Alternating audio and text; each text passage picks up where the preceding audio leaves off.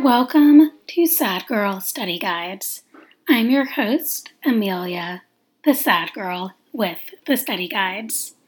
I was legendary in high school for the study guides I made for history class. Yep, I really was amazingly popular. For me, history was a really fun soap opera with a fantastic cast of characters, more fights than any Real Housewives franchise, and enough poor life choices to make any millennial worth her salt feel good about their choices. And yet, none of that came up in history class.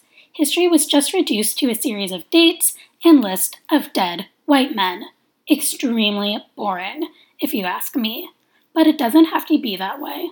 And I know, with my study guides, I can liven things up. So, come learn history with me, with sarcasm, scandal, and quite a bit of coffee. Or else, all be sad.